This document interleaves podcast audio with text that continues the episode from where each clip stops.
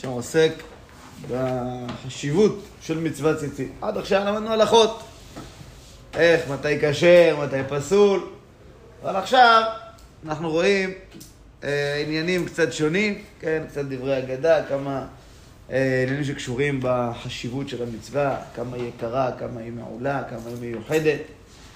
זה בסימן כ"ד בעמוד ק"ד. ק"ד. מה, מה אתם אומרים? אנחנו תכף מסיימים. רוצים לעבור ללמוד גמרא? יש מישהו שיש לו שיקול? עשית פשוט מהגמרא בשבוע. אה, של זה? אה, מה אתה אומר, גבריאל? רוצה לחזור לגמרא או נמשיך בית יוסף? תסגור לו את השעה. צריך לחשוב על זה. צריך לחשוב. טוב, אנחנו בסימן האחרון עכשיו. שנה, שנה וחודשיים, שנה וחודש בערך אנחנו עם זה. יותר פרקטי, פרקטי. כן. הלכות פרקטיות. אז אתה אומר, תתחיל לדלג להלכה כזאת, להלכה כזאת. חצי שעה, חצי שעה לא מתאים? לא, לא שייך. אז אתה מתחיל כבר נגמר. לא שייך. הלכות כסדר, אנחנו לומדים בשבת, זה לא שלא. השאלה היא... אה, מה אתה אומר בדוד? יש לך עדיפות או לא? אני קשה לי נגיד, זה... זה חזק.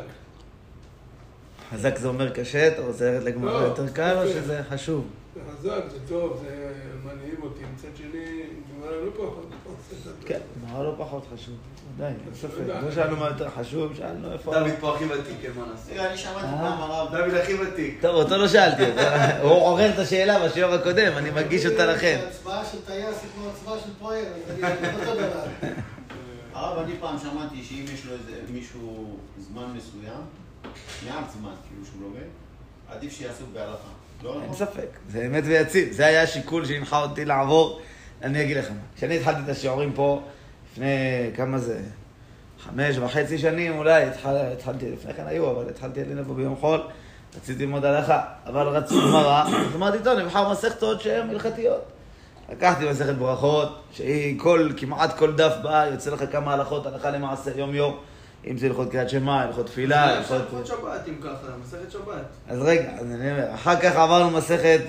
סוכה. ביצה וסוכה. סוכה וסוכה. ביצה קודם, אחר כך סוכה. יפה מאוד. כן, הוא עוקב, בטח. אשריך, כי הוא אחר כך... כי הוא עשה עליהם חזרות, כן? אשריך חלקו. אז לכן למדנו אותה, שהן גם מסכתות שהן נוגעות להלכה למעשה. אבל ראיתי שעדיין בכל מסכת יש דפים שהם סוגיות שהם לא להלכה, וגם הסוגיה עצמה, כל המהלך של הסוגיה, לא תמיד זה, הכל זה הלכה.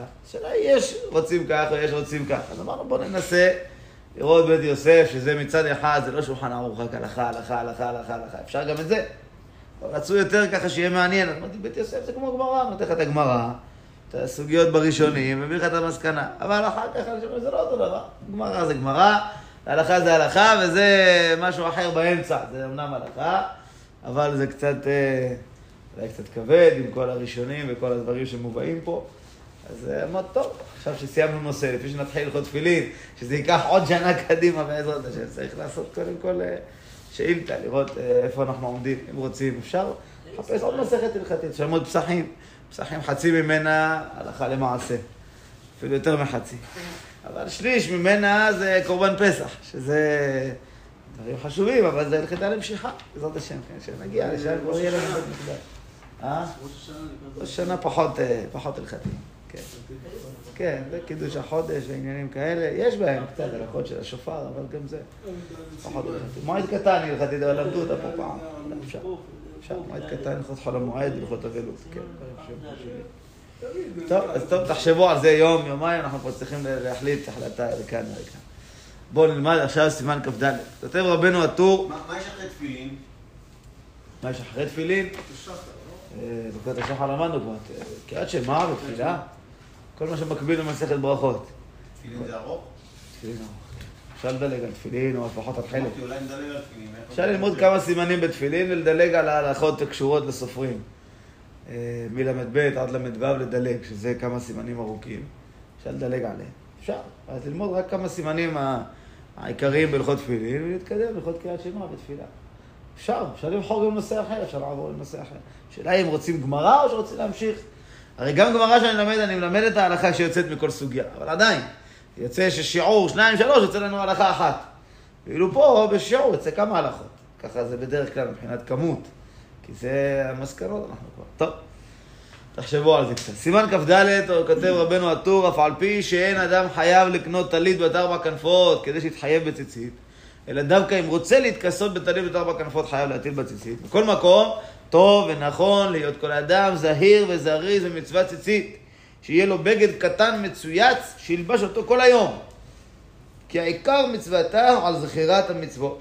ובכל שעה ובכל רגע צריך לכך. דוגמה לדבר, כי האדם המזהיר לחברו על עניין אחד, שקושר קשר באזורו כדי שיזכרנו. על כן יש בה חמישה קשרים, כנגד חמישה חומשי תורה, וארבע כנפיים שבכל צד שיפנה, יזכור. אז כותב רבנו הטור, אחרי שלמדנו את כל הלכות ציצית, אבל תשמע, אנחנו כבר למדנו שמצווה ציצית היא לא מצווה חיובית על האדם, על הגוף. זה לא מצווה של הגוף, כמו מצוות תפילין, חובה על כל אדם להניח תפילין בכל יום. מצוות ציצית היא שונה. אין חיוב בתורה ללבוש ציצית כל יום ויום. מה כן? החיוב בתורה, אם יש לך בגד ארבע כנפות, בגד מרובע, שאתה רוצה ללבוש אותו, אז אתה חייב לשים לו ציציות. אסור לך ללבוש את הבגד הזה בלי ציצית. אז אם כן לפי זה, אם אדם יהיה לו בגדים, שכל הבגדים שלו הם בלי ארבע כנפות, יכול להיות שבועות, חודשים ושנים שהוא לא יקיים מצוות ציצית. נכון, על פי עיקר הדין, דין תורה, זה כך. אז לכן כותב הטור, אפילו שהאדם לא חייב לקנות טלית בת ארבע כנפות כדי שיתחייב בציצית, בכל זאת, טוב ונכון להיות כל אדם זהיר וזריז במצוות ציצית. לא יפסיד את המצווה היקרה הזאת, כמו שתכף נראה את המעלות שלה, שיהיה לו, איך יעשה? יהיה לו בגד קטן מצויץ. בגד קטן, זה טלית קטן שלנו, מתחת הבגדים, בגד שהוא קטן, לא עוטף אותו לגמרי, בגד שלובש אותו, ואז לובש אותו כל היום. למה? אומר, כי הרי אם נתבונן בתורה, עיקר המצווה הזאת של הציצית, מה כתוב? ראיתם אותו, וזכרתם את כל מצוות השם, ועשיתם אותם. גמרא אומרת, ראייה מביאה לידי זכירה, וזכירה מביאה לידי עשייה. ראיתם אותו, יגרום לך, וזכרתם. כמובן, אמרנו כמה פעמים, האדם צריך להפעיל בעצמו את ההתבוננות. אלא הראייה עוזרת לך להתבוננות. אבל אם אתה תראה באדישות, בלי מחשבה, בלי שום דבר, לא תביא אותך הראייה לידי זכירה. זה פשוט. כל דבר שאדם רואה, אתה לא רואה פה איזה תמונה צבעונית, איזה דברים שמושכים לך את העין. היום יושבים, חושבים איך לעשות את הפרסומת כך, ואיך לעשות כך, כדי למשוך לך את העין. כי אם תעשה רק מודעה, שחור לבן, לכתוב אחד, שתיים, שלוש, זה לא ימשוך. כן, אתה מסתכל על הציצית, אם לא, תפעיל בעצמך מחשבה, זה לא ימשוך לך את המחשבה, לזכור את כל מה שאתה יודע שצריך להזכיר לך. אבל זה מכיר לך. ידוע שאוכל, נגיד, שלטים באדום, במגרים. אני לא יודע, זה למדת פרסום. שמעתי אנשים שעשו פרסום. כן, כן, יש צבעים לכל דבר, יש דברים, לאיזה חתך שבאוכלוסייה אתה מכוון, ולפי זה אתה גם עושה את הצבעים ואת מה שמדבר אליו, מה ש... נכון? מגרית העין, כן. אה? מגרית העין. כן, כן. זה מה שבעיה בדורנו, מרוב שהתרגלנו לכל הצבעונים מסביבנו, אתה ניגש מול ספר, רואה רק אותיות שחורות על רקע לבן או, או בז', זה קשה לך. תשמע, זה לא מה שאתה רגיל. כל היום, כל המידע שאתה צורך כל היום, זה לא בקריאה. מי שלא יתרגל, לא מרגיל את עצמו בקריאה, אז קשה לו. כל המידע שהוא צורך כל היום, זה בתמונות ובכל מיני כותרות כאלה ואחרות רועשות. זה נשאר יבש, נשאר ככה. כן? אז לכן צריך אדם לעורר את זה בעצמו. אז אומר, העיקר מצוות ציצית, מה כתוב בתורה? על זכירת המצוות. אז אם כן, זה דבר שצריך אותו בכל רגע, בכל שעה. כל הזמן אדם צריך לזכור, ראיתם אותו, וזכרתם את כל מצוות השם. אז לכן, אפילו שבאמת היית יכול להיפטר מזה, ולא ללבוש בגד ארבע כנפות, ולא להתחייב בציצית, אבל נכון, אדרבה, לדאוג שהיא תזכר לקיים את המצווה הזאת בכל רגע, כדי שהיא תזכיר לך בכל רגע את המצוות. זאת אומרת, זה כמו, דוגמה לדבר, כמו אדם שאומרים לו, תזכור לעשות כך וכך, תזהר אל תשכח. מה עושה? היום כותב תזכורת, כן? אבל פעם מה היום עושים? לוקח, יש לו חגורה עליו, עושה איזה קשר בחגורה.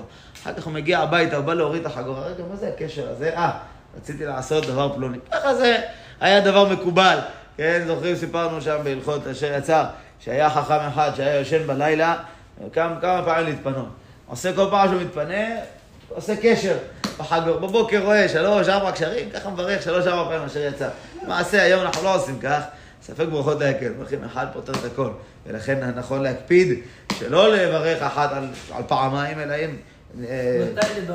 טלת מים, תברך מיד, אה?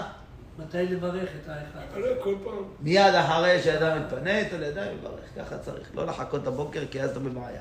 דעת מרן, צריך לברך כמה פעמים, כפי מה שהתפנית בלילה. ואילו למעשה האחרונים כותבים ספק ברכות להקל.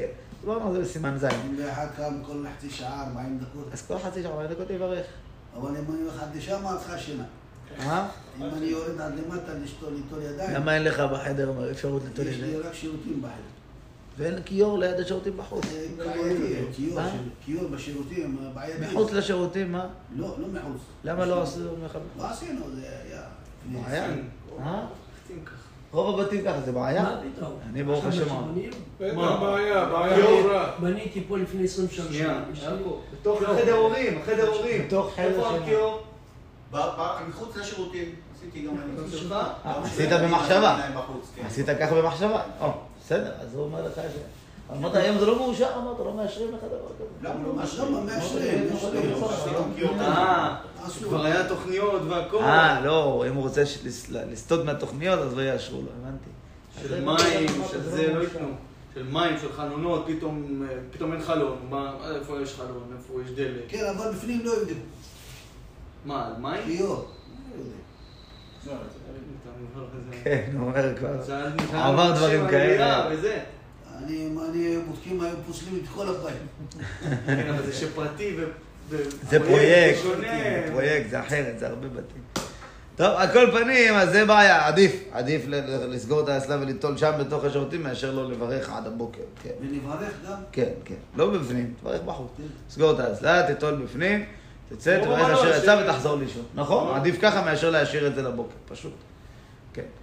אז לא, לא משאירים את זה לבוקר, כי אז אמרנו, אתה בבעיה. אתה לפי דעת מרן, ברכת רק על האחרון שבבוקר, לא ברכת על כל הלילה. אבל עד השירותו הוא חי. אה? השם ישלח הרפואה שלמה, אז כל חצי שעה, אז תברך, תזכה לברך. שיצא כל חצי שעה בכוונה, אתה יודע להשאיר. יש כאור עד מחוץ לשירותו הוא חיים, זה ממש קרוב לחדר. אז זה נוח, כן, זה ממש קרוב. כן, אנחנו עכשיו, עד היום לא היה לי בחדר. עכשיו, הדירה שעברתי לפני חודש, יש שם... גם כן, בתוך החדר ההורים, יש שם גם כן שירותים, מקלחת וקיור קטן מחוץ. היו אנשים יראי שמיים שבנו מזה ועשו ככה קיור ממש קטן, נוח, מחוץ לחדר, בתוך החדר, מחוץ לשירותים, המקלחת זה מאוד טוב. אז ככה גם בלילה אתה נוטל ידיים, ברך אשר יצא, ושחוזר לשם. אתה לא שומר מתחת למיטה או משהו? אה, לא, בדיוק, גם בבוקר אתה הולך, אתה בתוך החדר, נוטל ידיים, לא הולך לשום מקום לפני, מסודר. טוב, אז לכן... אומר, זה ככה, אדם שרוצה לזכור משהו, מה עושה? הוא עושה לו איזה קשר בבגד. ככה היה מקובל, לא היה תזכורות אחרות. ככה היה מקובל, עושה לו איזה תזכורת. יש כאלה עושים תזכורת, היו כותבים על היד. זוכר ככה בישיבה הרב, הרב צמח היה רגיל, אם הוא רוצה לזכור, להעיר איזה תלמיד, איזה דבר או משהו, וכרגע משהו באמצע התפילה או באמצע שיעור, הוא לא רוצה עכשיו להגיד. אז הוא מוציא את העד, כותב אצלו איזה מילה על היד, וככה אחר כך הוא רואה את זה, זה לא, לא פנקס ולא, אין... אין מה לרוח מזה, רואה את זה. כן, זה... אני שוכח הכל. אה? אני שוכח הכל. אז אתה כותב על היד. אני בא... זה... זה וזה... כן, אבל מקרוב ראיתי לפני שבוע או שבועיים, ראיתי שהחלבן, דעתו לא הייתה נוחה מזה. אמר, זה סרח, סרח של כתובת קעקע. אני רוצה להגיד שאתה רב צמח, אז פעם שמעתי שלא לכתוב דווקא על היד, זה לא... כן, ראיתי החלבן, ראיתי ככה בשמו שהוא כתב, אמר שזה סרח שנגזר מאיסור של כתובת קעקע. זה לא אסור בוודאי, הכוונה, זה לא אסור. הוא התכוון לומר, לפי שורשם של דברים, לפי הסוד וכדומה, לפי מה שהוא רואה, יש בזה סרח של טומאה של העניין ההוא של כתובת קעקע. טוב, כל פנים אם הוא ראה, מסתם הרעה לגדולים בדור הקודם שגם היום עושים כך. אבל, אה? נשלח, אם אני לא כותב, אני יודע בטוח. כן, זה לא אסור. היינו רבותינו שעושים את זה, ודאי, זה לא אסור. אני חמור טלפון, זה דבר. מה, יש לך שם רשימון? לא יודע, הודעות מזה. לא הודעות, רשימון, כמו שאתה רושם על הלבוא. יש כאלה אמרו לי, שולח וואטסאפ לעצמו. גם זה אפשר, אבל... כן, פותח לעצמך קבוצה. קבוצה, ושולח לעצמך. רשימון, רשימון, אתה לא מוביל רשימון. עכשיו שמרים. מוציא איתה, מוציא שבותה, מוציא אותו. ככה נעשה, תראה, ככה זה... זה מתחייב הריצוף פה, בגור. כן, אז אני אומר, מה, אני לא זוכר מה, מה צריך? אז אני אומר, יש לך, יש לך, אתה יכול לשלוח לעצמו וואטסאפ. כן. בלתיים. כן. וחינה? אה? קרקוע חינה? טוב, אז אולי לפי דבריו גם זה, אולי זה יורד. זה כמו עד, זה יורד. נו, ברור, אמר, מותר, מותר, גם העט מותר, אבל הוא אומר, לפי מה שהוא אמר... הקעקוע הזה, הקעקע הזה לא... לא, פשוט. מדברים לפי מה שאמרתי קודם, שראיתי בשם הרב חיים כהן, החלבן עליו השלום, שהוא אמר שגם כתב בעט ביד לא כדאי. לא, לא עשו. לא, לא כדאי. לא טוב. אז הוא אומר, לפי זה, האם גם חינה יהיה בעייתי? אולי יש הבדל בין... צבע בעלמה לבין צורה מסוימת, שזה צורה או כתיבה, יש, וזה, יש מקום לחלק, זה רק צבע בעלמה. בחינה לא עושים פשוט. מה עושים בחינה? עושים שיבולים, עושים כל מיני דברים. מה, שמים גוש ככה, סוגרים את היד, לא? לא, זה הוא מדבר. עושים שהיום כמו כתובת קעקע, אבל זה חינה שזה יורד. אה, כן? עושים שיבול כזה, עושים עלבון בני השיבולת, חבוד בתוך חבוד בתוך הבשר. יש לחילה, אני מכיר אנשים שלוקחים חינה וישנים עם זה כמה ימים, וזה נשאר להם זמן... כן, אני יודע, גם אצל סבתא אני רואה, זה עד היום, אני יודע. תהיה בריאה ואת כמה היא, ובכל זאת עד היום רגילים בזה, כנראה זה אצלם נחשב דבר יפה. עושים ככה, עם הציפורניים גם בפנים, כאילו הציפורניים אחר כך נהיה להם כמו לק, אז זה נהיה ככה החינה. אה, גם אמא שלך עושה את זה? ככה עושה. כן, אפילו שהיא עושה ככה. אז אתה מתגם שאין חינה במשפחה, אז זה פתאום נראה שיש לה חינה ביד. כנראה רגילים לזה. חינה גם בפה, בשעה. כן. יהיה להם כל לבן, אז יהיה להם צבע. סתם סבתא שלי אתה עושה, אבל לא אף פעם לא יודעים מה זה. למה אתה עושה את זה? ככה, מקובל, טוב. שלא יהיה אותו שערה, משהו. פעם אני ניסה להסביר, זה ראש אחר, משהו. על כל פנים, אז לכן, אדם שעושה לעצמו איזה דוגמה, קשר, קושר לעצמו כדי שיזכור. אז הוא אומר, זה, להבדיל, זה הרעיון כביכול של הציצית, הרפשט הפשוט של הציצית. אתה עושה לעצמך קשר בבגד, שמה תזכור? את המצוות. כל פעם שתראה את הקשר הזה, אתה תזכור משהו, זה תזכורת. הקשרים האלה זה תזכורת, ככה פשוטו. זה הפשט של הדברים.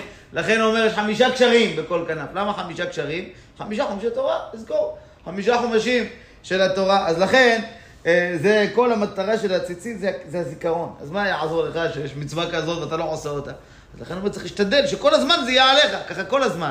שאתה תפגוש את הציצית, תיזכר במצווה, במצוות של השם, ראיתם אותו, זכרתם את מצוות השם. וארבע כנפיים, למה זה לא קשר רק בצד אחד? למה ארבע כנפיים? שבכל צד שיפנה, יזכור. אתה פתאום מתעסק משהו בצד הזה, אתה רואה את הציצית של הצד הזה, מתעסק רגע משהו מאחורה, רואה. כל פינה, ארבע כיוונים, ארבע כיווני אוויר, שמו לך שם תזכורת. כל תזוזה שתזיז את הראש, אל תגיד, אה, פה אין לי תזכורת, אז חלילה יכול לבוא לידי חטא. לא, יש לך תזכורת, בכל פינה שאתה רואה. כמובן, כל זה מדובר כשאתה ציציות בחוץ, אתה רואה אותם, הבגד היו לבשים אותו על הבגדים. היום אנחנו נדבר על זה, שהיום הספרדים, מנהג הספרדים מדורי דורות, שאתה להתקטן, מכניסים בפנים. כן. וגדול עונש המבטל עתה ממה שהיה עונשו בזמן שהיה תחילת מצוי, שאז לא הייתה מצויה כל כך, ולא היה כל אדם יכול לחזר עליה, מה שאין כן עתה. אומר, שים לב, בזמן שהיה בית המקדש והיה תחילת, אז אם כן, זה היה יקר. לא בטוח שכל אדם יש ביכולתו לשים תחילת בכל הבגדים שלו. אולי באמת אדם אומר, שמע, אני לא אלבש בגד עם ארבע כנפות, כי אין לי להשיג בכלל את התחילת. אם היה לובש רק למן זה היה בעייתי? כן. בתלמיד זה מעסק שיש. אז מסתם היה צריך להיפטר, לעשות איזה עגול או משהו. אבל, אבל, אומר היום שאין לנו חלד, הכל, הכל פשוט, אין לך איזה סיבוך, אין לך משהו יקר, אז למה לא תעשה? אז אכן העונש של שמבטל את הציצית בזמן שאין לנו חלד, יותר חמור מאשר בזמן שהיה את חלד. כי בזמן שהיה את חלד יש לך לפחות תירוץ, זה יקר. איך הגמרא אומרת, משל למלך שקרא לשני עבדיו, לאחד, לעבד אחד, אמר לך, תעשה לעצמך חותם, חותם של עבדות, היה כל עבד צריך שיהיה לו חותם, שרואים את זה עליו, אני לא מוציא את זה אף פעם, אני יוציא את זה, אוי ואבוי, זה נראה כאילו הוא מנסה לברוח, מנסה שלא ידעו שהוא עבד, אז כל העבד היה לו חותם, או ברגל, או על הבגד שלו, איזה חותם כזה שתמיד רואים אותו, יודעים, זה העבד של פלוני, אז לעבד אחד, אה? נעני? כן, אז לעבד אחד, המלך אמר לו, לך תעשה לך חותם של זהב, חשבונך, לך תשיג. עשה לך חותם מזהב, שאתה, כולם יראו שאתה עבד. והעבד השני אמר, תעשה לך חותם אמיתית. חותם שידעו שאתה עבד. פשעו שניהם ולא עשו. המלך רואה אותם, מי יותר כועס? זה של החותם של תית. ההוא של הזהב, החותם תשתרו, תשמע, אני צריך לעבוד כמה חודשים בשביל להגיע לחותם של זהב, זה לא פשוט. מתי לעבוד? לעבוד מהזמן שהוא לא שייך לך, מתי יש לו זמן כזה? זה לא קל להשיג. אני באמצע להשיג. אבל ההוא של התית, מה, למה לא עשית? סתם, אתה מזרזל. אז לכן, גדול העונש של עתיד יותר מהזהב. טוב, דרך משל, זה הרעיון שלנו. גדול העונש שמבטל אדם את, ה... את הציצית של הלבן, שזה אין לך תירוץ, מאשר את התחלת, שאז לפחות יש איזה תירוץ, שזה יקר ונדיר. ואפילו מי שאינו יכול להתעטף כל היום, אפילו מי שלא יכול, לא מצליח, לא מסתדר לו לשים טלית כל היום, בכל זאת צריך להיזהר בו בשעת תפילה. פרשים כתבו, כל שכן בזמן קריאת שמה, שחייב להיות עם טלית, כיוון שאז אתה אומר את הפרשת ציצית, שלא יהיה כמו שקר, אז חייב לשים ציצית. אומר התור, לא רק בשעת קריאת שמה, גם בשעת תפילה. כיוון שזה דרך של, אתה בא לעמוד לפני השם ברח, צריך לעבור עם מצווה. אם אתה בא בלי עיטוף של מצווה, זה חסר. לכן לפחות, גם מי שלא מתעטף כל היום, לפחות מתעטף בזמן התפילה. מנהג היום זה רק בזמן שחרית, תפילת שחרית. התור לא כתב חילק, כתב בשעת תפילה. אבל המנהג הפשוט, זה הכוונה היא בתפילת שחרית. ככה גם יש הוכחה שגם עוד בזמן השולחן ערוך, ככה היו נוהגים שבתפילת שחרית, ולא לא היו רגילים במנחה. על פי המקובלים, רבנו הארי ותלמידיו היו מקפידים מאוד להניח, להתעטף בטלית ותפילין גם בתפילת מנחה. כל, כל תפילה משמע, שעת תפילה, שעת תפילה. גם הרמב"ם כתב, גם מי שלא מניח תפילין כל היום, לפחות שעת תפילה יהיו עליו. מה זה תפילה? לא דווקא שחרית, אלא תפילה. מה זה? מה שהיה בלון, התענית של תשעה באב, על המנחה. זהו, באמת, הדברים שם של מרן בשולחן בבית יוסף, בסימן מ"ו, שהוא כתב שביום תענית, להשלים למאה ברכות, יניח טלית תפילין ומנחה. משמע מזה שביום רגיל לא היו שמים טלית ומנחה. כן, אבל לפי רבנו ארי, שמים טלית, תפילין, בכל מנחה. בשבת גם כן, מנחה של שבת, טלית בלבד, בלי תפילין, ככה לפי רבנו ארי, ויש בזה עניין.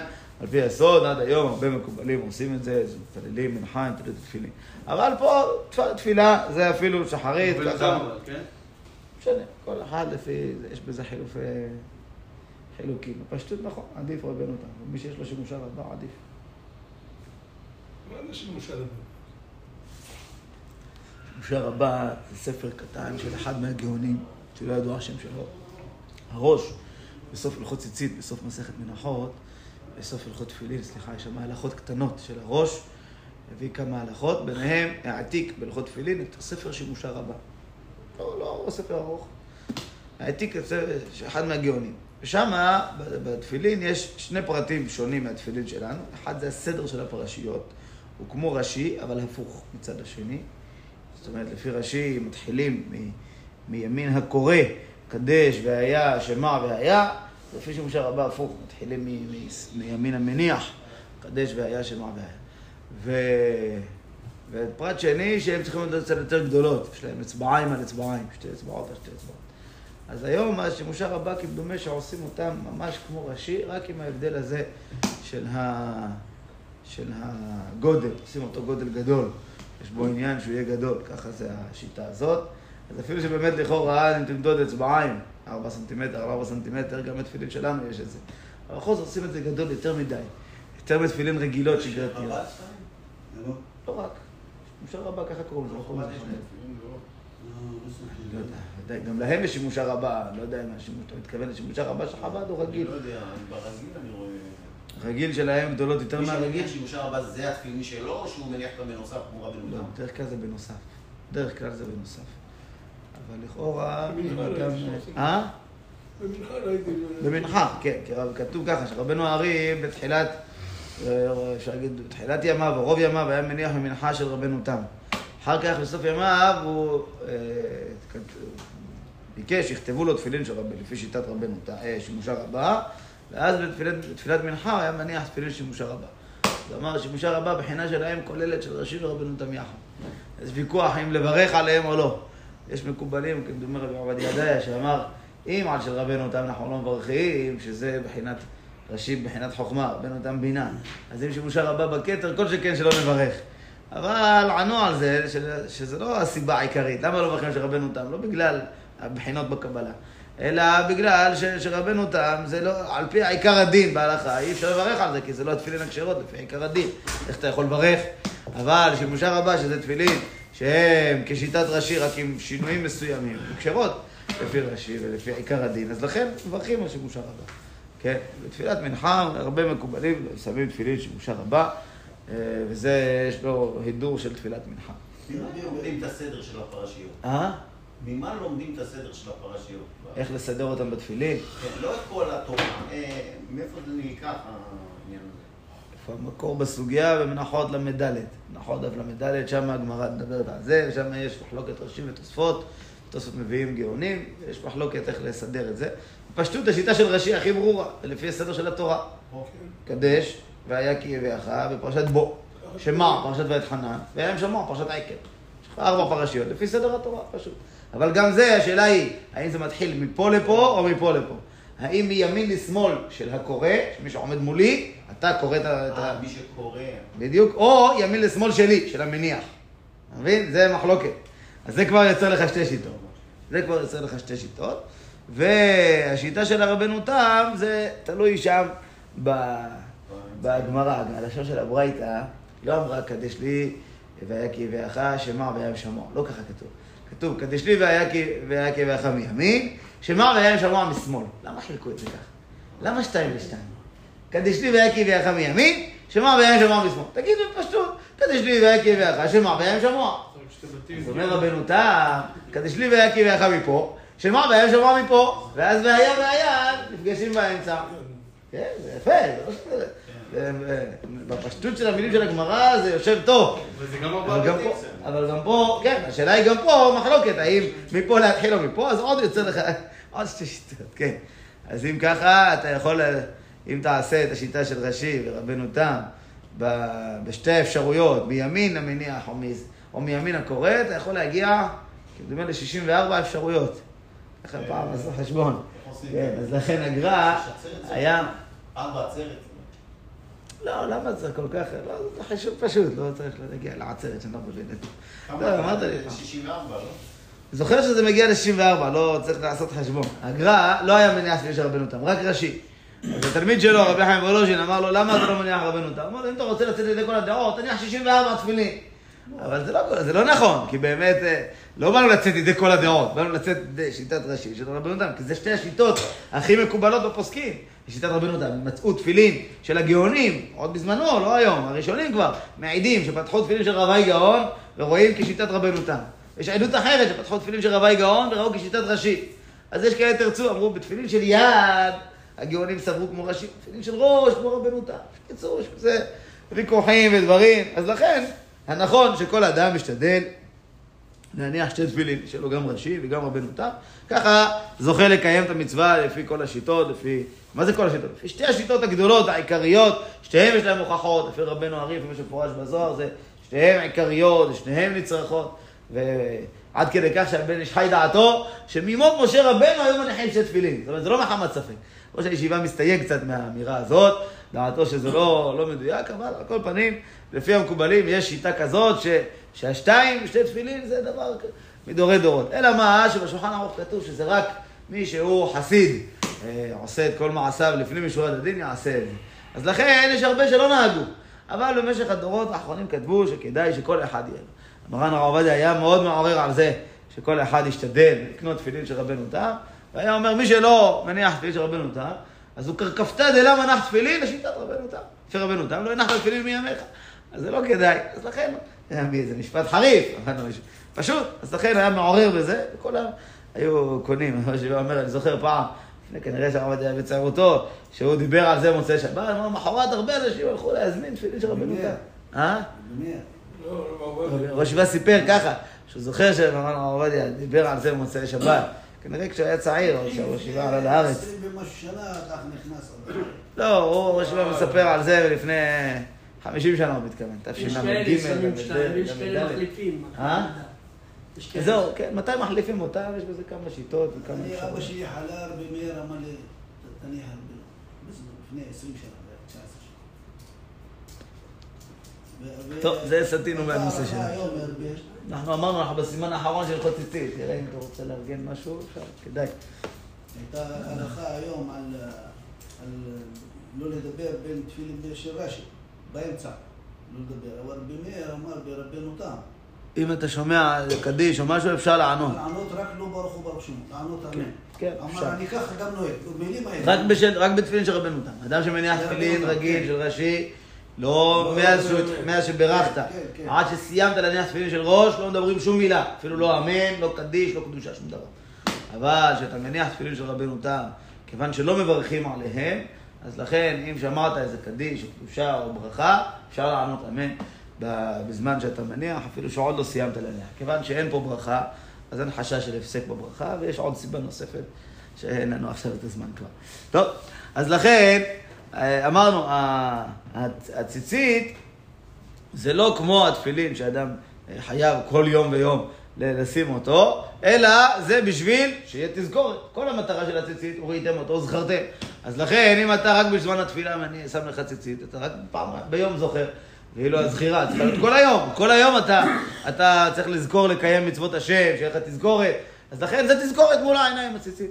לכן חשוב וכדאי ונכון, שאדם ישתדל לשים טלית קטן כל היום כולו עליו, ככה יוכל לזכור את מצוות השם כל היום. בואו נראה את לשון מרן בית יוסף. אף על פי שאין אדם חייב לקנות טלית בת ארבע כנפות, בפרק התחלת, ספר מרן, הביא לנו סיפור בגמרא מסכת מנחות. מלאכה אשכחה לרב קטינה. המלאך, לא כתוב איזה מלאך, אבל כתוב, לא כתוב גם מלאך סתם, כתוב המלאך. לשון, היי, גיאה, אולי זה מלאך המוות, אולי. מלאכה אשכחה לרב קטינה. המלאך מצא, פגש את רב קטינה בדרך. ורב קטינה היה בלי ציצית עליו. הבגד שלו, בזמנם אמרנו, הבגד הרגיל שלהם היה ארבע כנפות. זה היה הבגד העליון הרגיל, הסטנדרטי, כמו חליפה שלנו. החליפה שלהם הייתה עם ארבע כנפות. ואילו רב קטינה היה לובש בגד אחר, שאין בו ארבע כנפות. זה היה הרגילות שלו. אז אמר המלאך לרב קטינה, אמר לו, סדינה בקייטה. סרבלה בסטווה. ציצית, מה תהיה עליה? מה הפירוש? בקיץ אתה לובש סדין, סוג של בגד כזה, בגד עליון, שלא היה בו ארבע כנפות, עגול. ובחורף אתה לובש איזה סרבל, שגם כן אין בו ארבע כנפות. אז אם כן, ציצית, מה תהיה עליה? לא בקיץ, לא בחורף. שניהם אתה בורח ממצוות ציצית, לובש בגד שהוא לא חייב בציצית. מה אתה עשה? אמר לי, שאל אותו רב קטינה, אנשית הוא עשה? אתם עונשים באותו עולם, בעולם הבא, אתם עונשים על מצוות עשה כזאת, מה הכוונה עונשים על עשה? וכי אדם שלא מניח תפילין, לא מענישים אותו? ברור שכן. וכי אדם שלא קרא קריאת שמע, או לא התפלל, לא מענישים? ודאי שכן. אז מה השאלה שלו? וכי אתם מענישים על עשה? פשיטה שיש עונש, כמו שיש עונש על לא תעשה. יש גם עונש על מצוות עשה שאדם לא עשה. אלא הכוונה שלו על עשה כזה. הרי בתורה, יודע הרב קטינה, בתורה, החיוב הוא רק אם יש לי ארבע כנפות ואני לא, לא שם ציציות, זה נקרא שאני מבטל מצוות עשה. אבל אם אני לא שם בכלל בגד ארבע כנפות, אני לא חייב. אז אם ככה, וכי אתם השמיים מענישים על דבר כזה שאני לא חייב בכלל? אני לא חייב לשים בגד ארבע כנפות. אם אני אשים ארבע כנפות, אני חייב לשים ציציות. אבל אם אני לא אשים בגד כזה, אני לא חייב לציצית. אז זה מה שהוא שואל את המלאך. וכי אתם מענישים על דבר כזה, על מצווה כזאת שהיא לא חיובית? אמר להם, מה ענה לו המלאך? בזמן דאיקה ריתחה אנשינן. בזמן שיש איזה ריתחה, כעס בעולם, מידת הדין מתוחה, אפשר להיענש אפילו על דבר כזה. למה? יכולת לשים לך הגנה, יכולת לשים לך תוספת מצווה, כל רגע ורגע. אתה לא חייב, אבל יכולת. ולא עשית, אז מידת הדין מוצאת מקום להתאפס שם. ביום רגיל, לא תדאג, לא מענישים על זה. אתה יודע מתי יש ריתחה. וכעת יש לך איזה עדכון בשמיים, לקבל, שמע, מחר הולך להיות קצת אה, מצב מתוח, לא. אז לכן צריך להשתדל כל הזמן לשים את הטלית עליך, טלית קטן, כדי... כעס בשמיים? אה? כעס בשמיים, משפיע על הארץ, אנחנו מחוברים. כן? הכוונה היא בזמן שמידת הדין מתוחה בעולם. היום, אפשר לקרוא לזה זמן דריתחה. כל יום אתה שומע, פה איזה פיגוע, פה איזה דבר, פה איזה תאונת דרכים, פה מחלה, זה המצב שלנו, אנחנו לא מצב תקין, כן? אבל יש רק שתי מצוות עשה שהם מענישים עליהם, לא? שאם לא עושים... לא, אתה מתכוון עונש כרת. אה, זה כרת? עונש כרת, יש לנו רק שתי מצוות עשה, ברית מילה וקורבן פסח. שתי המצוות היחידות שעליהם עונש כרת. אבל כל מצווה ומצווה שאדם מבטל אותה, אדם שלא יתפלל, אדם שלא קרא קריאת שמע, לא הניח תפילין, ודאי שיש לו עונש על זה, כן? יש אפילו, כתוב שהעונש על עשה יותר חמור מלא תעשה. למה? כי אדם שנתנו לך כביכול מתנה, אתה זרקת אותה, נתנו לך אפשרות לעשות מצווה, ואתה דחית אותה, דחפת אותה הצידה. זה יותר חמור מאשר, אמרו לך, אל תעשה, ואתה לא עמדת בפיתוי ועשית. יש הסתכלות כזאת, יש הסתכלות בפשטות, לא תעשה, זה חמור, אמרו לך, אל תעשה. ואילו עשה, אם לא עשית, שווה אל תעשה. לא עברת עבירה בידיים. יש הסתכלות כזאת, ויש גם הסתכלות הפוכה. אנחנו יודעים שבדרך כלל עשה אין עכשיו חמור יותר מלא תעשה. אם יש לי עשה מתנגש אם לא תעשה, העשה גובר. למשל אמרנו פעם, אם יש לאדם, אדם שצריך לעשות ברית מילה, או תינוק, או אדם גדול שלא עשו לו עדיין ברית מילה, ויש לו איזה נגע צרעת במקום של העורלה. אסור לקצוץ, אסור לחתוך צרעת, זה לא תעשה. הישמר בנגע הצרעת, לשמור מאוד ולעשות. הכוונה היא שאסור לחתוך, אדם שיש לו נגע צרעת, יגיד אני יסיר אותה והכל, אסור. זה לאו דאורייתא. אבל יש לו את זה בעורלה, צריך לעשות ברית מילה, וזה בדיוק יוריד לו את הצרעת. מותר ואסור, עשה, דוחה לא תעשה. זה הכלל. אז לכן, זה הכלל בכל מקום. בדרך כלל, עשה, דוחה, לא תעשה. כן? אז לכן, אלא אם כן, יש מקום שאנחנו יודעים מפורש שלא. כן? יש בגמרא, מסכת פסחים, מביאה, האם יהיה מותר לשבור עצם בקורבן פסח בשביל להגיע למוח שיש בפנים ולאכול אותו? מצד אחד, יש לי עשה, ואכלו את הבשר בלילה הזה. מצד שני, יש לי לא תעשה, והעצם לא תשברו בו. האם יהיה מותר לשבור כדי להגיע לבשר שבתוכו? הגמרא אומרת שלא. הפסוק ואכלו את הבשר בלילה הזה, הכוונה היא הבשר שעל גבי העצם, לא הבשר שבתוך העצם, ככה הגמרא לומדת שם. זאת אומרת, יש מקומות שיש להם לימוד מיוחד, אבל באופן כללי, עשה זה כוח חזק. נותנים לך אפשרות לעשות מצווה, לפעול פעולה, ואתה דוחה את זה הצידה, זה חמור. וכתב המורדכי בשם התוספות שנץ, פירוש מי שיש לו טלית בתר בכנפות, הוא מחזר אחר עלילות כדי להיפטר מהמצווה, זה לשון הגמרא שם, תצדקה, מחפש איזה פתרונות. בזמן רב כתינה, כולם היו הבגד הרגיל שלהם, אמרתי כבר, זה היה הבגד ארבע כנפות. אז לכן הוא, שלבש בגד שונה מכולם, אז לכן היה עליו טענה. אבל בזמננו, אומר המורדכי, דווקא בימיהם שהיו רגילים בטליתות בת ארבע כנפות. אבל אנחנו, אין דרכנו בבגדים של ארבע כנפות. אז לכן אפילו בעידן ריתחה למענשי. אומר, המורדכי, בזמננו, שבכלל כל הבגדים שלנו הם לא בגדים של ארבע כנפות. אז זה לא כמו בזמן רב כתינה, שאתה מחפש עלילות לברוח מהמצווה. פה לא, הבגדים שלנו היום, החליפה והחולצה וכל כל הבגדים, הם לא בגדים שלנו בכנפות. אז לכן, אין לי מה, זה לא מכך שאני בורח מהמצווה. זה הדרך הפשוטה שלי. ובכל זאת, אומר, מצווה מן המובחר, אה, לעשות, לקיים את המצווה של הציצית, כל היום, כמו שכתוב מסכת סוטה, לא נתאווה משה להיכנס לארץ משום פירותיה, אלא כדי לקיים מצוות התלויות בה. זאת אומרת, משה רבנו, כמה התחנן להיכנס לארץ? חמש מאות וחמש עשרה תפילות להיכנס לארץ ישראל. בשביל מה? מה כל כך רצה להיכנס לארץ? וכי לאכול מפריה ולסבוע מטובה הוא צריך. ככה לשון הגמרא, מסכת סוטה, וכי כל הרצון שלו זה רצפת חלב ודבש, נו, בוא נראה כמה מתיקות של הפירות, לא, לא, לא, זה לא זה. אלא לקיים מצוות התלויות בארץ. אבל הוא לא חייב, כל עוד שאתה לא בארץ. אתה לא חייב מצוות התלויות בארץ. כל כך התאמץ לקיים מצווה שהוא לא חייב בה. אז זה בדיוק אותו דבר, שאתה כמה אתה צריך להתאמץ לקיים מצווה ציצית, אפילו שאתה לא חייב בה. אין לך בגד ארבע כנפות, אתה לא חייב. אתה תראה כמה משה התאמץ להגיע, לזכות, לקיים מצווה שהוא לא חייב בה. הוא בחוץ, הוא בחוץ לארץ, הוא לא חייב. לא, התאמץ כל כך עד שהשם לא רב לך. אל תנסה יותר לבקש, כי אתה כפסע מלהצליח שיתקבל התפילה שלך, אבל לא, יש בזה עניין שאתה לא תיכנס. גם השבועה וגם כמו שאמרנו שזה יכול חלילה להזיק בעקיפין לעם ישראל, אז לכן משה לא יכול להיכנס לארץ ישראל. אנחנו רואים כמה הוא התאמץ על מצוות שאפילו לא חייב בהן, הוא כרגע בחוץ. אז כמה אנחנו צריכים ללמוד מזה שיש לך מצווה קלה, פשוטה, שאתה אמנם לא חייב בה, אין לך עליך בגד ארבע כנפות, אתה לא חייב. תשתדל להתחייב, תשים בגד עליך ארבע כנפות, ואז ממילא תהיה חייב בציצית ותקיים מצווה ציצית, תקנה. ועוד יותר אומר לנו מרן בית יוסף, ומתן שכרה מרובה.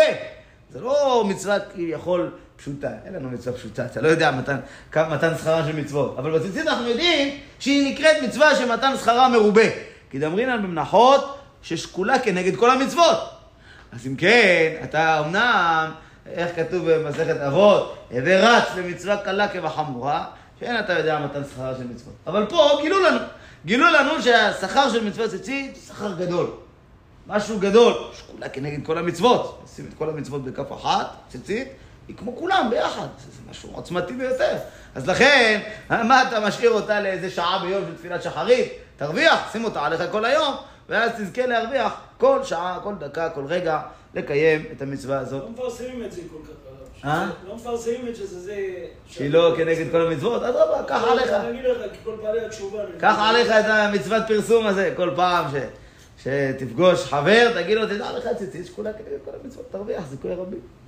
אמרינן בפרק התחלת, מי שאין לו ציצית בבגדו, עובר בחמישה עשה.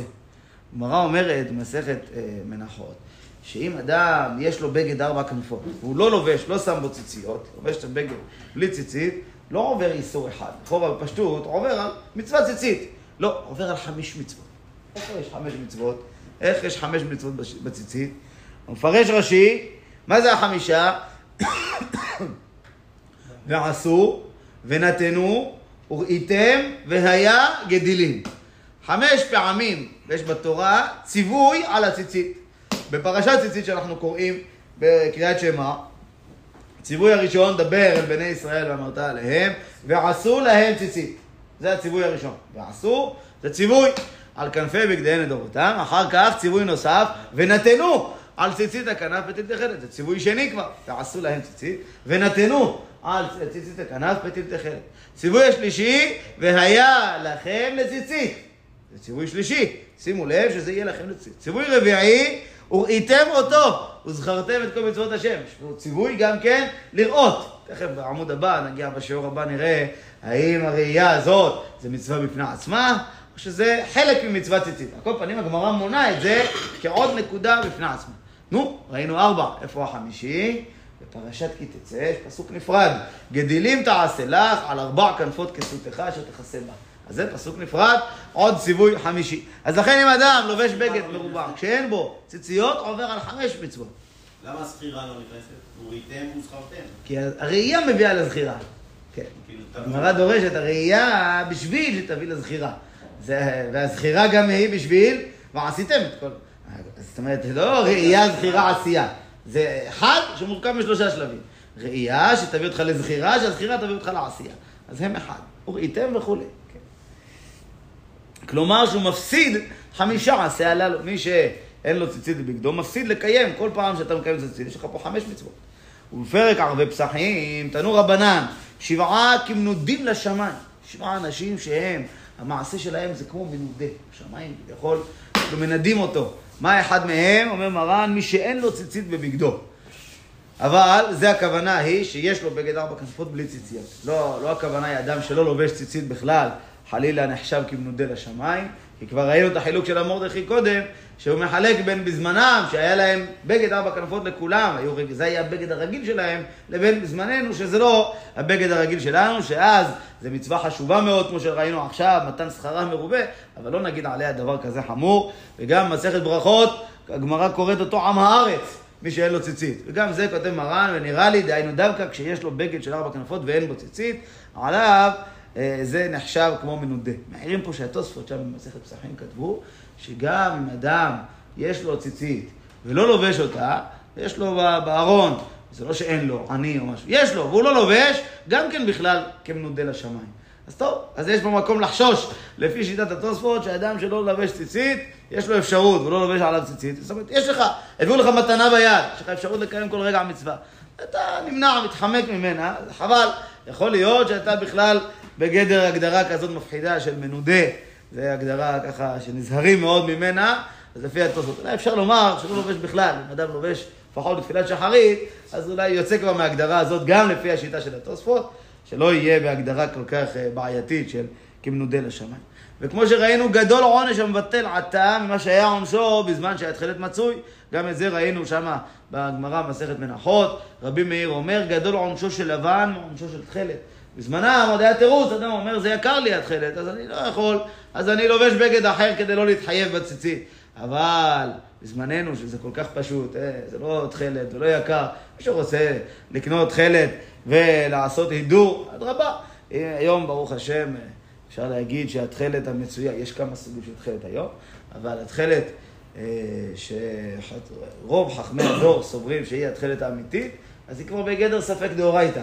כן, פעם שמעתי מראש הישיבה שיהיה בריא, שהוא אומר לפי מה שהוא עיין ובדק וראה, הוא אומר זה קרוב למאה אחוז, הוא לא אמר חמישים ואחד אחוז, הוא לא אמר שישים אחוז, קרוב למאה אחוז, כי מצאו התחלת הזה, יש כמה. לא רג'ין, זה נקרא ארגמון כהקוצים. ככה השם שלו, של החילזון הזה. מצאו בתי מלאכה גדולים מאוד על חופי הים התיכון, גם בצפון באזורים האלה וגם יותר למעלה, שיש בהם כמויות, אומרים אלפים או אפילו מיליונים של קונכיות כאלה ריקות, בחפירות ארכיאולוגיות מצאו, של הקונכיות של, ה, של החילזון הזה, עם בתי צביעה, בתי מלאכה, בסמיכות להם הרים של כאלה אה, קונכיות ריקות. פעם אחד הרבנים הלך לשם לסיור וביקש מהם אחד והביאו לו. אז הוא שומר את זה אצלו, מראה, זה הקונכייה הזאת, מזה הפיקו תכלת, בדורות הקודמים הפיקו מזה את התכלת. איפה נעלמה? היום מביאים אותם מתוך הים, איפה עולה או לא עולה, אז באמת זה אחד מהוויכוחים, בגמרא כתוב עולה אחת ל-שבעים שנה. ואילו... מה, אתם תופסים אותם פעם ב-שבעים שנה ולכל ה... לא, היו יורדים, גם בזמנם היו יודעים, גם בזמנם היו יודעים. למה היום עם כל הציוד וזה לא יכולים לרדת? יורדים, מביאים. אה, מביאים אותם. ודאי, אבל זה עולה קצת יקר, כן, איפה יש לך? משכן התכלת, יש לך התכלת בשלפה. כשזה עולה יקר. אה? התיכון? כן, כן, בחופים האלה, באזור של הים, התיכון מביאים אותם. איפה הוא היה זבולון? זבולון זה בעיה, מי שיראה הנחלה של זבולון בכל ה... צפון, לא? כן, אבל מי שיראה הנחלה של זבולון היא עיגול באמצע הארץ, למעלה, באזור מקביל לטבריה, אבל באמצע. אין לו בכלל איפה, איפה כתוב שזבולון לחוף ימים משכון, אתה לא מצליח להבין. בכל המפות שתראה ככה זה, וגם לפי הגבולות של ה... של ה... שמה שכתוב ביהושע, לא תצליח להבין מה זה זבולון לחוף ימים משכון, והוא לחוף עניות וירחתו על צידון. אבל פעם ראיתי שהגרא, הוא הסביר מהלך, נכון, הוא מוכרח בדברים של ה... בפסוקים שם ביהושע, שזבולון היה הנחלה שלו מחולקת לשתיים. עיקר הנחלה שלו באמת זה במרכז, בצפון הארץ אבל במרכז, מבחינת אה, אה, מזרח ומערב, ואילו היה לו עוד איזו רצועה ממש דקה, שהיא על החוף, וזה ירחתו. כמו ירח, אתה רואה שם רצועה כזאת שהיא כמו ירח. ראש הנקרא כזה, כאילו, הצפון? מה זה? ראש הנקרא? איפה זה ראש הנקרא? נהריה, נבנון. נהריה, אז בערך, עוד יותר למעלה, ירחתו על צידון. אה, אבל הוא מגיע לסוריה. יש לנו היום גבול לבנון, זה שטויות, זה לא גבול שום דבר, זה ארץ ישראל גמורה. אנשים נזהרים ללכת לאילת, למקומות כאלה, כי באמת הם מסופקים, ואילו, אילת לא כל כך ספק, כמעט ברור באופן ודאי שהיא חוץ לארץ, אלא שיש איזה מקום קצת לצד של היתר כלשהו, אבל לפשטות זה, ודאי זה לא נקרא ארץ ישראל. אבל לבנון למשל, רוב, רוב מדינת לבנון של היום, זה ארץ ישראל גמורה.